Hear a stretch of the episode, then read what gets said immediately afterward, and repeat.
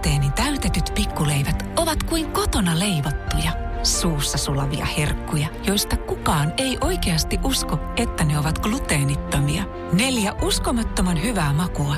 Toffee, mansikka, kuningatar ja tropikalla. Ruusteeni täytetyt pikkuleivät.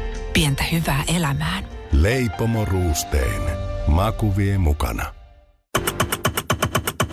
Ystävällisin terveisin Mikko Honkanen. Organisaatio Tampereen yliopisto hakijana ja yhteyshenkilönään Saara Ratilainen haki tutkimusaiheeseen liittyen tukea ja saikin sitä. Tutkimusaiheena on meditoitunut feminismi nyky-Venäjällä. Tämä päätös annettiin jo toukokuussa tänä vuonna, mutta just nyt kuukausi sitten syyskuun ensimmäinen päivä tämä rahoituskausi lähti liikkeelle ja kestää tuommoisen nelisen vuotta vuotta. Ja tässä on tämän hankkeen julkinen kuvaus. Ja nyt sitten pitäisi tietää, että mitä tässä hankkeessa tehdään, kun tämä on valmis, tämä tota, kuvaus. Näin se menee.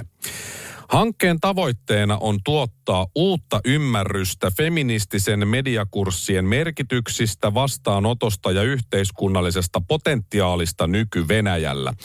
Tutkimusnäkökulmassamme yhdistyvät jälkisosialistisissa yhteiskunnissa vaikuttava tasa-arvon ideologinen perintö, populaarikulttuurin postfeministiset naiseuden esitykset ja ruohonjuuritason someaktivismi, jotka tuottavat jännitteisen feministisen representaation, identifikaation ja toimijuuden kentän. Analyysi perustuu laajalle media-aineistolle, joka kerätään kansallisilta TV-kanavilta, verkkojulkaisuista ja sosiaalisesta mediasta sekä kolmella eri paikkakunnalla tehtäville fokusryhmähaastatteluille. Yhdistämällä kulttuurin, mediatutkimuksen ja sosiologian menetelmiä hanke tuottaa uutta empiiristä tietoa feminismin moniulotteisesta meditoitumisesta nyky-Venäjällä, edistää feminismin käsitteellistä tarkastelua länsimaista teoriamuodostusta laajemmalle ja tarjoaa tiedollisia työkaluja yhteiskunnalliseen päätöksentekoon. Siinä se. Ja toi summa, mitä tämä tutkimus sai sit rahoitusta, 479 000 ja 81 euroa. Eli 420 000, melkein puoli miljoonaa. Mä oon ilmeisesti jonkun verran vähäälynen, koska mulle ei nyt ihan selvinnyt, että mitä tässä tehdään ja varsinkaan miksi. Meditoitunut nykyfeminismi Venäjällä – medioitunut, anteeksi, mitä mä sanoin? No joo, medioitunut nykyfeminismi Venäjällä. Se voi olla viiden ihmisen mielestä, varsinkin täällä Suomessa, maailman mielenkiintoisin asia. Mutta tarvitseeko siihen antaa tukea puoli miljoonaa euroa? Yhdessä asiassa tässä kuitenkin jo onnistuttiin. Tehtiin niin hienoilla sanoilla ja termeillä täytetty täysin turha hakemus, joka meni läpi ja rahaa tulee. Hakemuskilpailun voittaja on jo selvillä. Onnea ja ystävällisiä terveisiä lähettää Mikko Honkanen. Ja tähän perään passiivis-aggressiivinen hymiö. Radio Cityn päivä. Ystävällisin terveisin Mikko Honkanen. Facebookin palveluita käyttää yli 2,7 miljardia ihmistä päivittäin. Ja Facebookin liikevaihto tämän vuoden tammi-helmi-maaliskuussa kasvoi 48 prosenttia, ollen yli 26 miljardia dollaria ja liikevoitto kasvoi 93 prosenttia, ollen yli 11 miljardia dollaria, siis kolmen kuukauden aikavälillä. Ja sittenhän siellä on tietysti Instagram myös mukana esimerkiksi. Siellä on ollut 2019 noin 20 miljardin dollarin liikevaihto. Nimetön lähde on kertonut Bloombergille ja varmasti se liikevaihto on siitä vielä noussut näihin päiviin päiviin. Ja eilen sitten, kun Facebook, WhatsApp ja Instagram, jotka omistaa sama firma, oli alhaalla, niin kyllä siinä tuli vähän mieleen, että onko se sittenkään niin hyvä asia, että yksi iso firma kontrolloi montaa isoa firmaa samaan aikaan. Jos oot ollut siitä joskus huolissas, niin ehkä oot vielä vähän enemmän huolissaan, tai sitten ei välitä yhtään. Mutta joo, eilen oli sellainen tilanne. Olisiko se nyt joskus Suomen aikaa ilta kuudelta ehkä mennyt nurin ja, ja rupesi toimia ainakin viestien ö, saapumisajasta päätellen joskus kahden aikaa sitten yöllä. Et kyllä eilen illalla joutui moni miettimään ja osa kysyikin jo, että mikä on ihmiskunnan tärkein haaste juuri nyt. Onko se ilmastonmuutos? Onko se COVID-19-virus? Onko se talous? Vai onko se Facebook, Instagram ja WhatsApp alhaalla? Ja monelle se oli just se viimeisin. Mutta itse kun tuossa miettii, että kun se Facebook esimerkiksi, mä huomasin Instagrami, okei okay, se ei toimi, ja sitten vaimo soitti mulle kauppaan, että hei, saitko mun WhatsApp-viestit, ja katsoin, että no en saanut, niin enpä jäänyt hirveästi kyllä kaipaamaan näitä palveluita. Pärjäsin tosi hyvin. Toki mä olin kyllä just siinä kohtaa niin kuin pahimmassa sumassa, mä olin kaupassa just pyörimässä. Et WhatsAppin kaveriviestiryhmiä tuli kyllä vähän ikäväsi jossain kohtaa, että menikö siellä nyt joku ohi. Mutta muuten aika yhdentekevää loppupeleissä omalla kohdalla. Ja kuka ilkeskään väittää, koska niitäkin ihmisiä on, että liittymien tekstiviestipaketit olisi turhia. Mullakin on joku, en muista monta tuhatta tekstaria saa laittaa siihen kuukausisummaan, niin ei ollut eilen turha. Joku saattoi ruveta painattamaan semmoisia lippiksiä, missä lukee, että make tekstiviesti great again, mutta nyt kun ne rupesi sitten taas toimii, niin voi olla, että jää ehkä myymättä, mutta jos niitä on, niin mulle voi lähettää ainakin yhden. Voin jopa maksaa sellaisesta.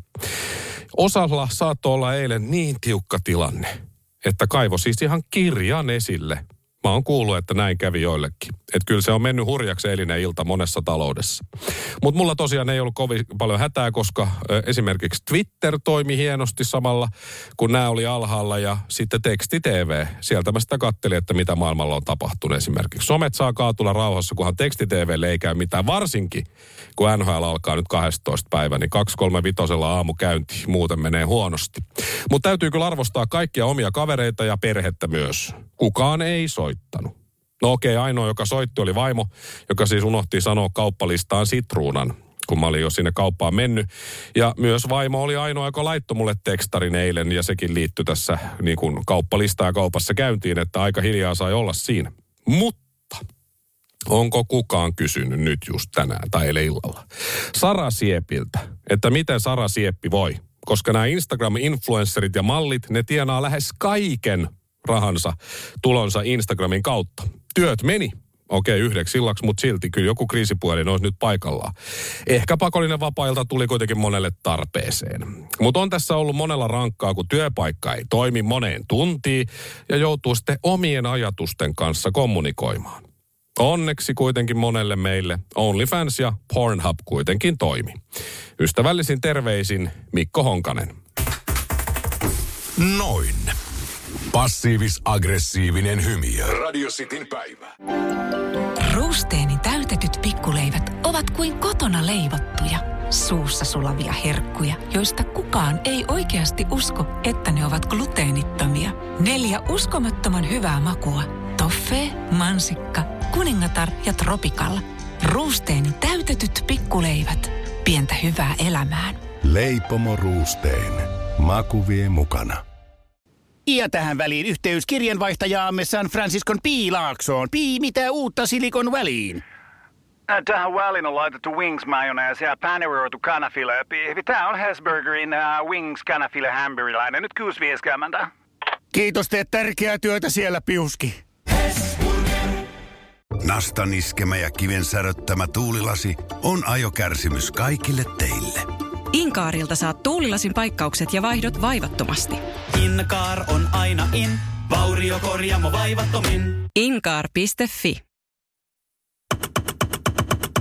Ystävällisin terveisin Mikko Honkanen.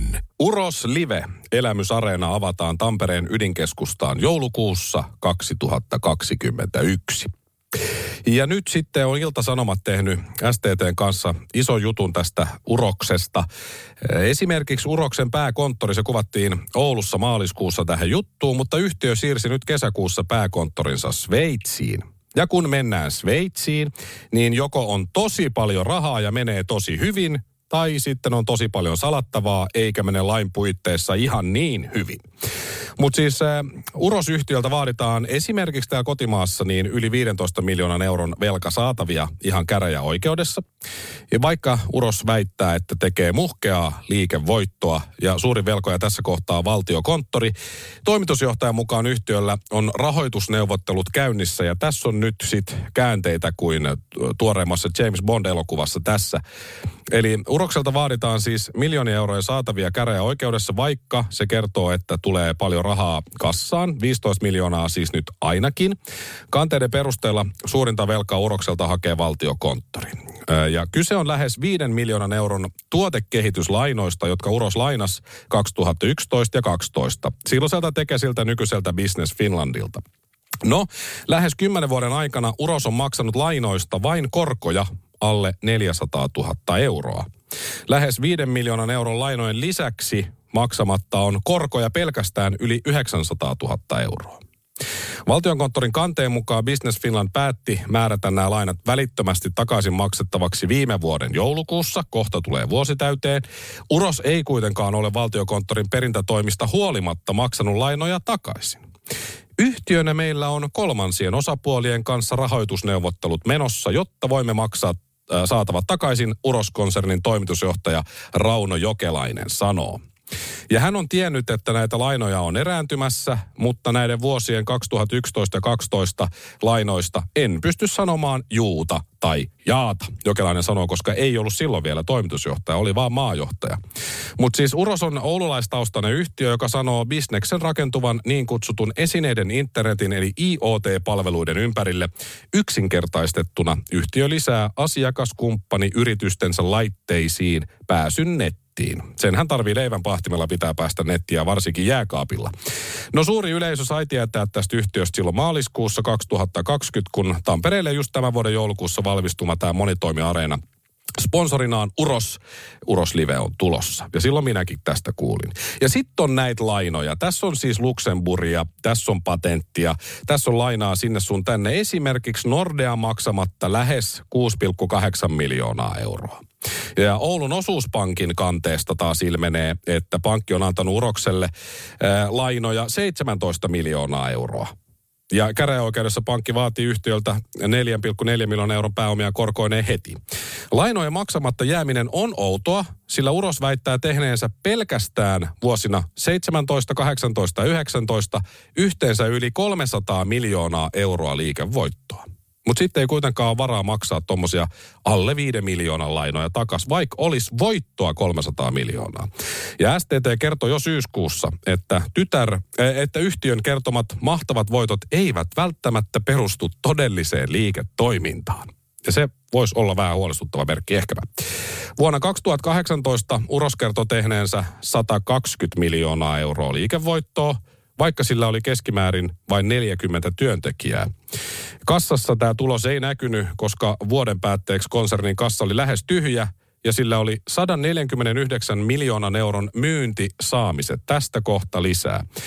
Vuoden 2018 tilinpäätös on viimeinen, jonka tilintarkastaja on hyväksynyt, eli nyt tässä odotellaan sitten niitä, niitä muita.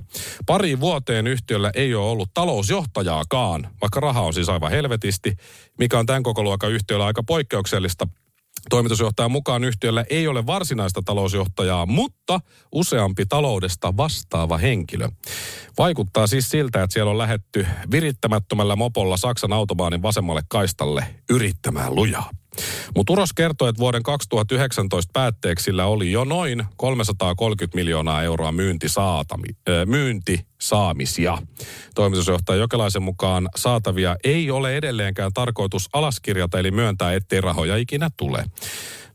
Saatavat perustuvat meidän ja asiakkaan välisiin sopimuksiin. Niillä on sopimuksellinen perusta. Ne ovat ihan valideja saatavia. Tähän kuulostaa ihan Jutta Urpilaiselta. Meillä on vakuudet.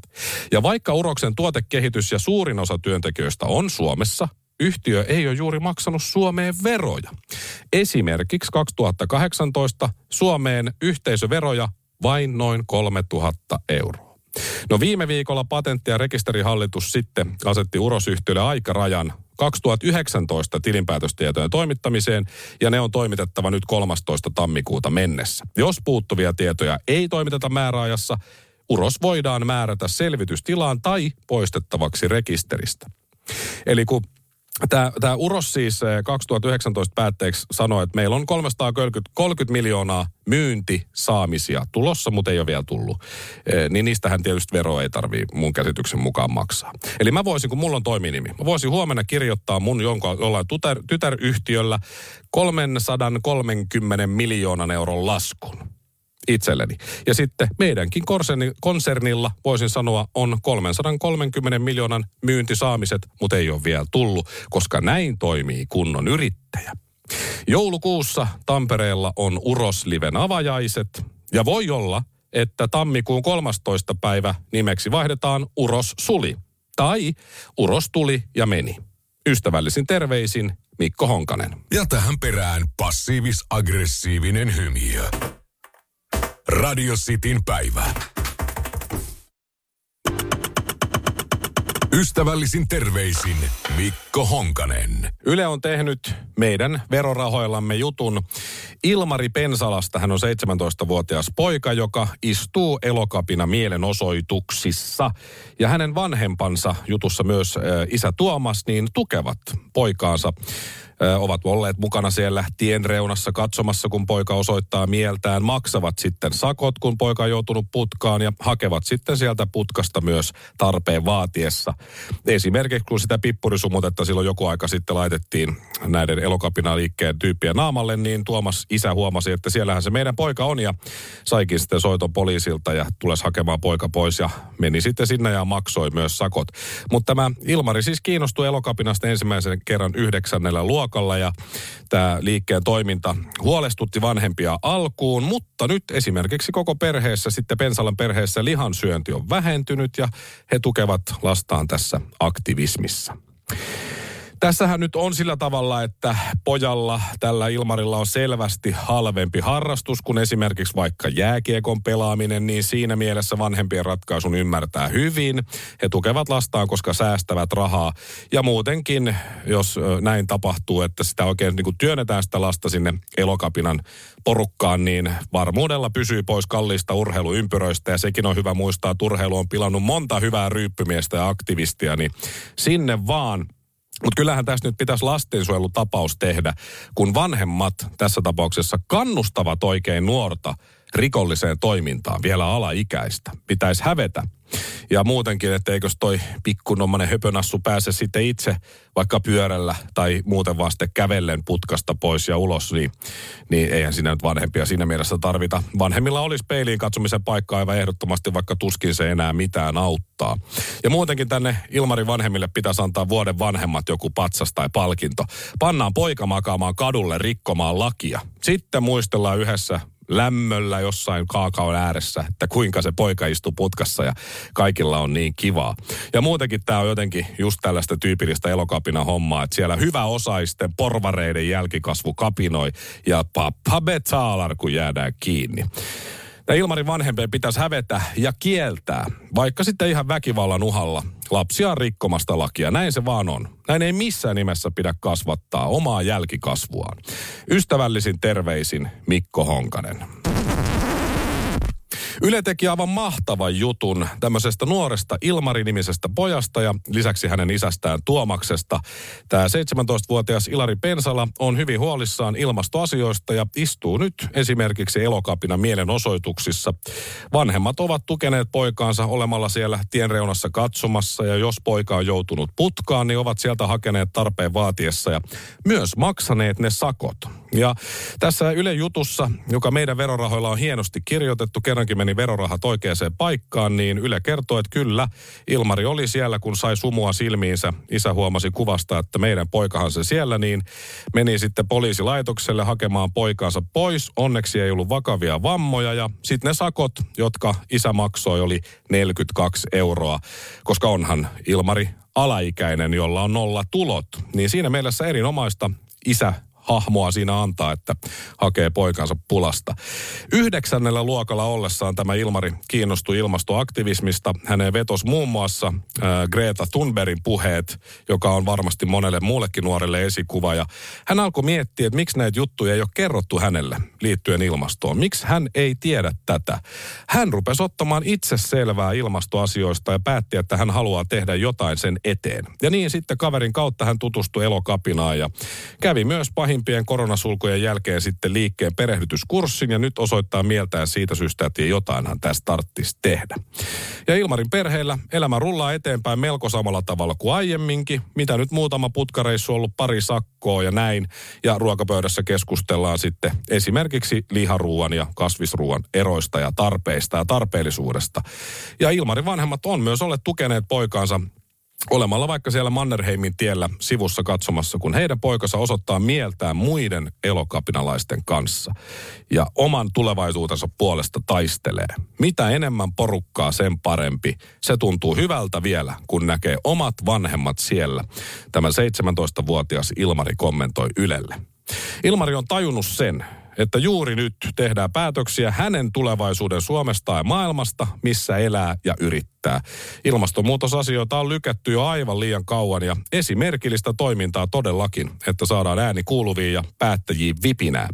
Mahtavaa myös, että Tuomas isä ja koko perhe tukee nuorta itsenäisesti ajattelevaa lastaan. Ilmarin vanhempien pitäisi saada ehdottomasti vuoden kasvattajat palkinto, koska nolla toleranssi ei luo mitään hyvää ja lasta täytyy tukea eikä kieltää. Niin se vaan menee. Toivottavasti muut nuoret ottaa mallia Ilmarista ja muiden vanhemmat sitten esimerkiksi tästä Tuomaksesta. Ystävällisin terveisin Mikko Honkanen. PS. Ihan sama kummalla kannalla itse olet, mutta aina kun joku kirjoittaa tai puhuu elokapinasta, oli se puolesta tai vastaan, se kaikki sataa elokapinan laariin. Mä laitan tähän loppuun passiivis-aggressiivisen hymiön. Radio Cityn päivä.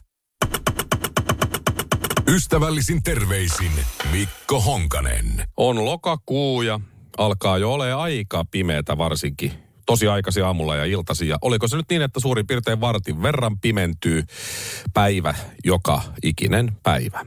No niin, ja heijastinhan tietysti on aika hyvä keksintö, kun on pimeätä, eiks vaan?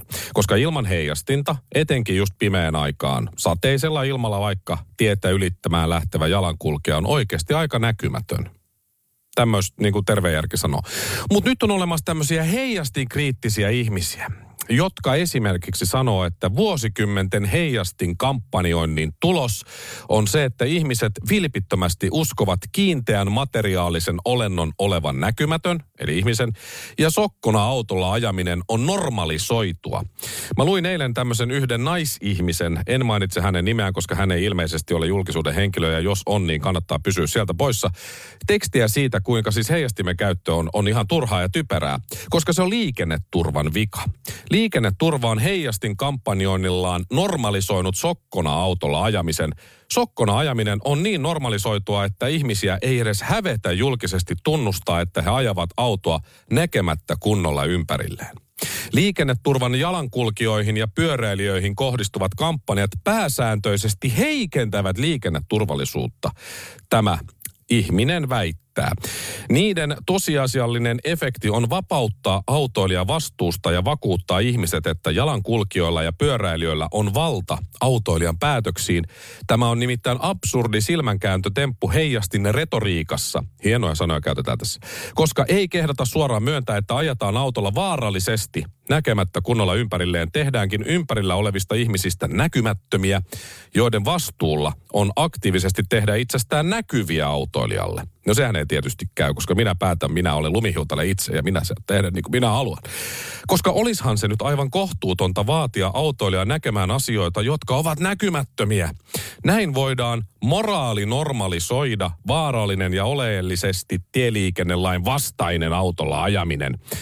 Tämä on erittäin hyvä esimerkki tämä, tämä henkilö, joka näin on kirjoittanut siitä, että voit käyttää mielipiteesi perusteluun hienolta kuulostavia sanoja ja olla silti väärässä ja tyhmä. Jalankulkijan vastuulla ei nykyään enää ole vain itsensä näkyväksi tekeminen, vaan lisäksi hänen pitää varmistaa, että autoilija on nähnyt hänet, eli jostain kristallipallosta lukea autoilijan ajatukset, hän jatkaa. Ihmiset ovat näkymättömiä, tarina menee läpi, koska jokainen voi arkikokemuksella todeta, että kun ajaa tarpeeksi kovaa eikä aktiivisesti havainnoi ympäristöään, niin vaikea silloin on nähdä, mitä ympärillä tapahtuu. Siispä ihmiset ovat selvästikin näkymättömiä. No niin justiin. On oikeastaan aika ihmeellinen suoritus onnistua vakuuttamaan ihmiset siitä, että jos he eivät nähneet jotain, niin se tarkoittaa, että se jokin oli näkymätön. Siis aikuinen ihminen kirjoittaa tällaista.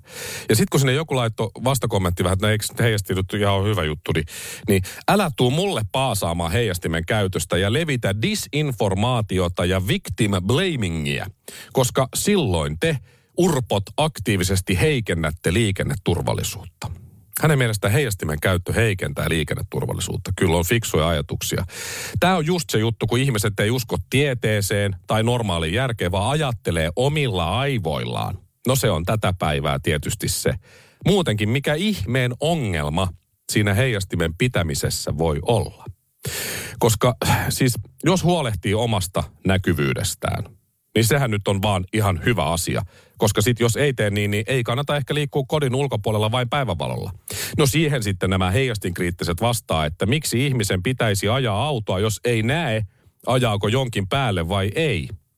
Jos on pilkko pimeää eikä alueella ole valaistusta, ei tummin pukenutta henkilöä vaan voi havaita riittävän kaukana. Sehän tietää nyt ihan kaikki. Jos vielä sataa, niin on kahta vaikeampaa. No siihen nämä heijasti kriittiset vastaa, että jos näkyvyys on heikko vaikka lumipyryn, sumun tai pimeän vuoksi, niin ajonopeutta on syytä hidastaa reilusti. Ja niinhän useimmat kyllä tekeekin. Voi myös yrittää välttää huonolla näkyvyydellä ajamista aina kun mahdollista. No sekin on tietysti ihan totta, mutta joskus vaan on pakko lähteä. Siis tieliikenteessä parasta olisi, että jokainen koittaa parhaansa mukaan edistää turvallisuutta. Eikö niin? Jalankulkijan osuus siinä on se, että hän on mahdollisimman näkyvä ja osoittaa selkeästi aikeensa. Autoilijan ja ajoneuvon kuljettajalla on samat velvoitteet. Kaikilla on varovaisuusvelvoite. No sit joku tuli sanoa, että jos ajaa autoa ja on vaikea havaita ihmisiä, vaikka just pimeällä ja sateella, niin suosittelen vahvasti, että lähdet mieluummin kulkemaan bussilla. Niin, ihan hyvä idea. Bussihan ei voi ajaa kenenkään päälle. Niinhän se vaan menee. Et mullakin on lapsi nyt aika pahassa uhmajässä ja se on tosi raskasta. Mutta vielä raskaampaa selittää aikuiselle ihmiselle, että heijastinta kannattaa käyttää. Ne ihmiset, jotka eivät halua käyttää heijastinta oman turvallisuutensa vuoksi, eivät tarvitse ajaessaan myöskään turvavyötä. Miksi pitäisi käyttää? Koska osaanhan itse ajaa. Jos joku muu ei osaa ajaa, niin se on hänen ongelmansa.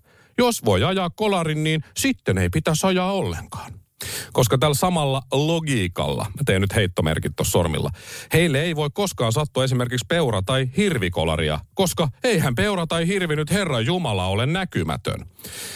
Tuolla jossain on metsä, jossa on puita, jotka tuottaa sen hapen, jota nämä heijastin kriittiset ihmiset hengittää. Menkää sinne metsään heti ja pyytäkää niiltä puilta anteeksi. Ystävällisin terveisin Mikko Honkanen. Noin. Passiivis-aggressiivinen hymy. Radio Cityn päivä. Ruusteeni täytetyt pikkuleivät ovat kuin kotona leivottuja, suussa sulavia herkkuja, joista kukaan ei oikeasti usko, että ne ovat gluteenittomia. Neljä uskomattoman hyvää makua. Toffee, mansikka, kuningatar ja tropikalla. Ruusteeni täytetyt pikkuleivät. Pientä hyvää elämään. Leipomo Ruusteen. Maku vie mukana. Ja tähän väliin yhteys kirjanvaihtajaamme San Franciscon Piilaaksoon. Pii, mitä uutta Silikon väliin? Äh, Tähän väliin on laitettu wings mayonnaise ja paneroitu kanafila. Tämä on Hesburgerin uh, wings kanafila hamburilainen. Nyt 6.50. Kiitos, teet tärkeää työtä siellä, Piuski.